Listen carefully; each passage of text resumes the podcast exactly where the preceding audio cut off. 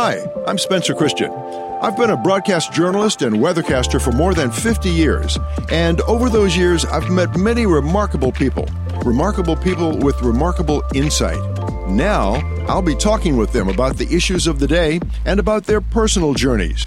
I'll even share a few of my own. So come join me after the weather, and we'll learn together. Welcome to After the Weather. I'm your host, Spencer Christian, and I've been really looking forward to meeting uh, today's guest. Uh, on this episode, we have the youngest person we've ever had on After the Weather, but he is no less accomplished and no less remarkable than any previous guest.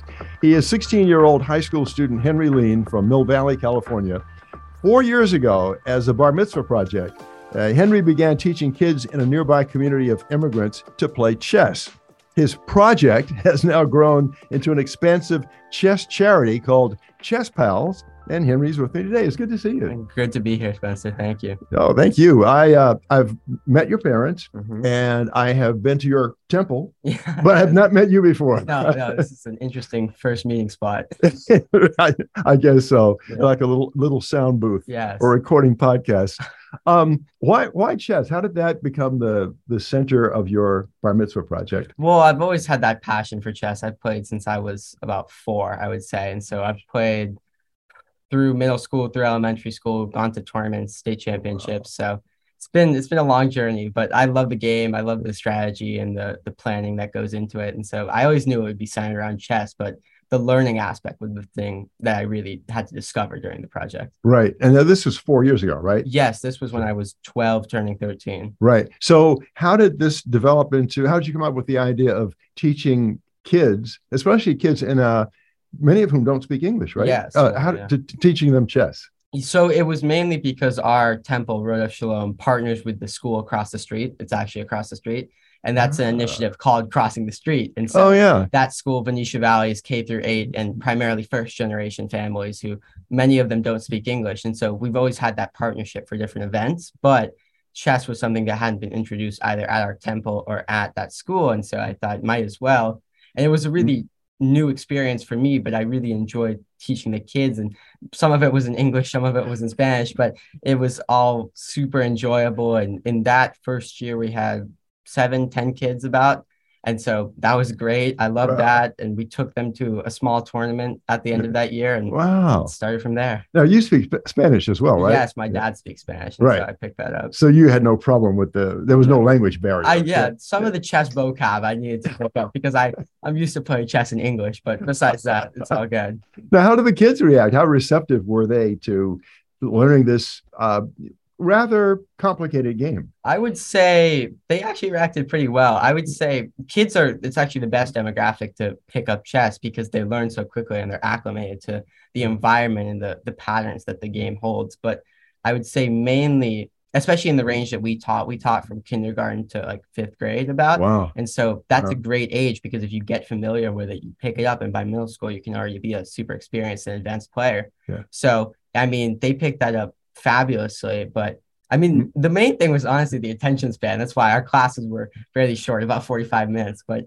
in those 45 minutes, I tried to pack in as much as I could. well, I mean, kids do, t- well, not only young kids, even some older kids tend to have a short uh, attention span. Yeah. But it, it seems to me from, from the article I read and from what you're telling me that they really kind of got into it after a while. Yeah. I mean, definitely. I We kind of have, or at least I kind of developed a philosophy that if we start with 10 kids, about five will drop out because they're not feeling it immediately. Yeah. And then from those five that are left, three might show up every other time and those two will be really dedicated so as long as yeah. we have enough kids coming in at the top of the funnel we'll get enough at the bottom. And that's kind of what we had. We had a lot of kids cycling through and through and through until those kids found their passion, some of those kids. And then we took those kids and taught them through the year, September through June. Yeah. Now, you, this wasn't just, this, this didn't remain just a, a, a bar mitzvah project for you. No. I mean, this became a part of your life. Yes. it expanded, it, it grew. So uh, how did that develop? How did it start to grow and expand and all of a sudden develop into a, it's, it was now a, a what uh, 501c3 yes. nonprofit charitable organization. We're in the process. The IRS is they're slow with applications, but we're getting there. Yeah. But yes, so we taught I taught Venetia Valley for two years, 2018 and 19, and then COVID hit you know, stuff Yeah. slowed down a lot. And so I moved all of my classes online. And so I taught all of those classes online for about a year or so. Oh, And then as schools moved back, I thought, okay, I can definitely expand this because one, the classes were the students were kind of waning off because I mean teaching online for that long, I have to get back in person. sure. And so I got back in person at Venetia Valley and they put me in touch with the overarching after school, I guess you would call it an organization, BACR, who runs a lot of the after school programs for the district of San Rafael and runs a lot of those. And so they handle those after school programs at Venetia Valley, but also at some neighboring schools. Mhm. And the main one was Coleman. So that's also in San Rafael, a bit farther south, but I mean, five minutes. Yeah. So I got in touch with them. And then in that year, or what was that next year? So that was a year and a half ago about, I started teaching there as well. And Right. so then I branched out to those two schools. And that's when I thought, okay, maybe I should get some teachers, like some of my friends who I know from playing chess and through the organization that taught me, and the two people, Lynette and Jeff Gordon, who ran almost all Marin chess activities. So Wow. I had a bit of a network from there. And so. I reached out, got some people, and then from that, I started mm. teaching at Coleman. It was just those two schools. And then at the end of last year, Yeah. so this was um, 2022 summer or 2022 like spring summer area, BACR invited me to teach at the summer camp they run Wow. over the summer, which Yeah. is, I believe, like 300 kids about that area. And so that was from all seven or six district schools that they come from. And so I had a huge student base. Mhm. And for that, I really need to beef up my the amount of teachers I had. So I had um, one, two, three, I had about five, including myself, teachers. So Yeah. we had 10 classes a week for five weeks. Were all the teachers students or were some? Yes, Yeah. all students. So the oldest we had was Stephen was going to college, so that was his summer before college. He left for the thrill, Yeah. and then Ryan was a year younger than me, so a sophomore, and a bit of that range. So we had one sophomore, myself, who was a junior, and then three seniors. How how was it getting the the schools involved? Because I know that schools can be bureaucratic establishments. no, it is. It, it's rough dealing with with schools, but I mean they they're so overwhelmed, and it's it's.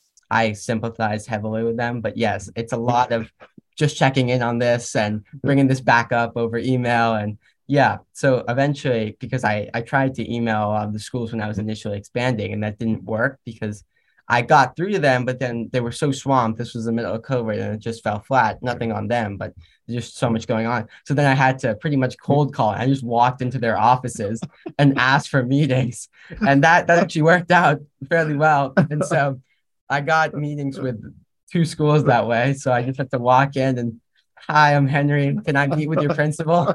And so, um, yeah, I love it. I love that it. yeah but schools i mean there's a lot going on especially most of these schools don't have as robust after school programs as other ones do so we're providing a fairly large not a fairly large but a decent part of their after school programs coming from us so I, lo- I love that hopeful, um, confident approach. Uh, you know, I mean, what do you have to lose, right? The worst that can happen is they'll say, "We're not interested." yeah Or Henry, who? no that, that happened a lot i mean i would say a lot of it is they don't even know who i am which i mean is a given right. but they just look at me confused and a couple times they thought i was a student yeah. and so I have to clarify this and Yeah. and then make sure. Oh, I'm teaching chess, and this is how I'm I would organize the program. And I think we have a partnership that could be potentially beneficial to both of us. And then they mm-hmm. come around to it eventually, and then you get the meeting, and then at the end of the meeting, they're like, "Oh yeah, this is great." Now, how how do you how do you turn all that into a charity, into something that actually raises money that helps deserving people? Yeah, so the main the main way we do it is one, we're teaching these classes, right? So we have students, experienced chess players from the Marin and hopefully in the future greater chess scene, teaching these classes to kids who's never taught before. We're providing the boards, the curriculum, the materials, all of that. And then when we take them to tournaments, like we did with our summer camp kids, we took them to a tournament up north at Hamilton um, with a fellow chess director that I know from the city. And we had a tournament. We took 12 kids up there, I believe. And so we pay for transportation registration with the Chess Federation of the US, USCF. And so, one, it's just paying for all those costs. And two, it's just facilitation of just general chess in the area. So I just, ironically, this morning had a meeting with Vivalon or Whistle Stop, as it was formerly known in San Rafael, who runs senior programming and senior centers. So, and they're interested. They reached out to have a program with their seniors and potentially have their seniors teach my classes. Wow. And so, because again, there, it's a very small demographic of high school students who want to teach, who know how to play chess, who are interested. So, I'm running out of teachers in the area. and so, seniors could be a new avenue or expanding, which I hope to do into the East Bay or the South Bay is the other way that I could scale this to a greater aspect and maybe turn it national if possible. This could be really great for the seniors in so many ways, especially helping maintain their mental acuity, you know? Yes, no, definitely. I mean, a lot of the seniors are also looking for just connection, and that yeah. provides a great thing. And another thing that was posed was just having the seniors come in at lunch and not teach, just play with the kids, just play chess with them. And that's right. a bonding activity for both of them. Now, in addition to uh, being an experience learning chess, an experience that, you know, uh, helps the kids develop a sense sense of discipline and uh, strategic skills and all that. What else does it do for them? It, it, does it help develop skills or disciplines that are useful in other aspects of life? I would say chess is, uh, it may sound cliche, but a universal pathway to most most aspects of life. It's critical thinking, strategy, planning, preparation, and it's just all of the above, which is chess. But when we're having these classes, it's also just bonding. So these are older students, like senior figures, not seniors like older people, but just right. like in students, in a student sense. But these are people who have academic rigor and are mm. like academically focused who can one guide the kids through chess, but also just through their school life. Yeah. And so, me personally, I'm not sure about my other teachers, but I've stayed over after my chess lesson to help them with math. so it's kind of just turning into an advisory thing sometimes. So yeah, you could you could be the student advisor. I, yeah. I, I thought you might be doing some of that as well. It, it, you go from chess to being a uh, a men, uh, not a mentor, a tutor in, yeah, in other yeah. areas. Yeah, yeah. Um, I, I'm just wondering uh, what your path will be like over the next five years or so. Your academic path your career path your personal path where where are you looking to go with your life? Well i mean i i'm a junior so hoping to go to college you know just starting that application process and going to college but the main thing is that hopefully the charity can function without me. It can succeed without my immense oversight. and so that's the goal in the near future. I have about a year and a half until I fully graduate, go off to college. I mean, if we count summer, maybe a year and three fourths. But yeah. Um, have you picked your college yet? All right. Yeah. Have you picked options? um, I'm hoping to go to Stanford. It's where my dad went, and I really like the culture and the one location, but two, just the classes that are offered. And I think that'd be super interesting. But I'm just hoping to go anywhere. You know, obviously it's a very selective process, so doing my best. But well, you you are you're clearly a very bright young guy with um, you know a sense of I, I don't know um, wanting to give to your local community and beyond. And that's that's so admirable. Mm-hmm. but you are part of a much maligned generation uh, perhaps unfairly but so many people uh, you know even just a generation um, removed from you. Look at your generation as just being a bunch of kids who look for the next opportunity to put a reel on tiktok which which obviously is unfair but it does apply to many young people. Um, how unfair is that? I mean, tell, tell me about your peers and, and your friends and, you know, their sense of commitment to important causes. Yeah, I would say that I mean, each generation is going to have those negative stereotypes, those negative connotations yeah. with them. But I, we do have a great generation. I mean, aside from TikTok and Instagram and whatever, everyone has a big commitment. And maybe this is just anecdotal from people I've met, but everyone really does have something going on, whether it's working at the food bank or I have a friend who just raised $250,000 for leukemia and he's at New York at a wow. conference right now. And so everyone really does have that thing going on. It's just maybe they're not as loud about it as they could be. Yeah. So I think we're, we're doing our best as a generation. there are some lows, but we, we have some highs too. well, another thing that occurs to me is that um, it certainly is part of Jewish culture and tradition uh, to be committed to um, what's the word I'm looking for? Social justice, yes, yeah. equality, and things like that. And uh, and of course, this was born initially as a uh, a, a what was the project? Bar mitzvah yeah, project. bar, bar mitzvah yes. project. So, okay, this was born initially as a bar mitzvah project. So, I'm just wondering how much of that tradition that's part of the Jewish culture played into your decision to choose this as your as your focus? I kind of did. So there's a, a song, but also a saying in, in Judaism, but it's Lador Vador, which is like passing down information or wisdom from generation to generation. So, mm-hmm. and this plays into the greater chess story, I guess, is Lynette, and as I said, Lynette and Jeff Gordon taught me. They ran chess for I don't even know how many years before I was born but they everyone knew them who played chess in the area. They ran all the tournaments, all the teaching. Everyone learned from them, and so when they actually retired over COVID, and so that motivated me even more because yeah. I knew they were retiring, so I could step in and teach because they were stopping, at least what I believe, they were stopping most of their programming.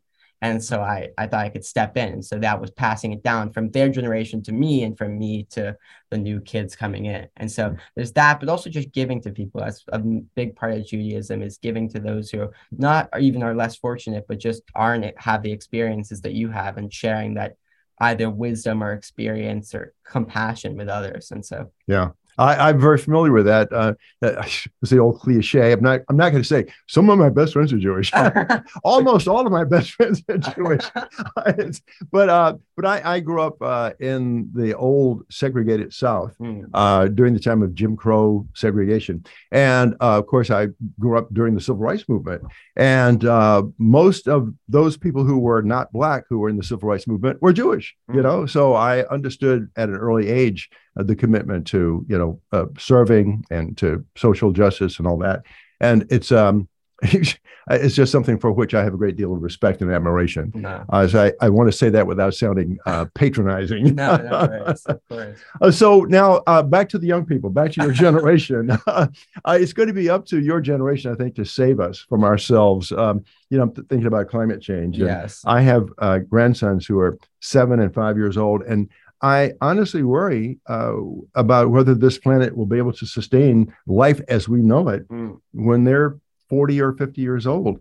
Uh, do you uh, find that many of your peers are as concerned about climate change as I am? I would say they are. I'm not completely sure of your position, but they are. I would say a lot of them are very concerned. Yes, I mean, in my again, we're going back to anecdotes, but in what I've seen at both of my schools, my middle school Marin Horizon and my high school Branson is we've had these climate marches and at Branson we have EAC the Environmental Action Club. Yeah. and so that's a, a large club headed by some of the science department. And so there's a lot of climate activism I would say. And so it's very cautious and the shift to renewable energies rather than fossil fuels yeah. and the things just harming our our planet in general. And so I yeah I have faith. I have faith in that. I would say that this generation or my generation is a bit not too young because that is patronizing as well but, but we don't have enough either connections power influence in the world to act on our beliefs and what we think is best but if we have time and if there's enough time i think we can I think we can do it. I have All faith right. in us. Well, I, I appreciate your uh, reinforcing my sense of hope and optimism. Yes, yes. Uh, so I, it's been a pleasure having my my brand new chess pal Henry Lean on our uh, on After the Weather. Uh, all the best to you in the future, Henry. Thanks no, for being with us today. So and thank you for uh, joining this episode of After the Weather. We'll catch you next time. After the Weather is a product of ABC7. Be sure to subscribe, and if you liked our program, give us a rating on Apple Podcasts or wherever you listen to us. We'll talk to you next time. Take care.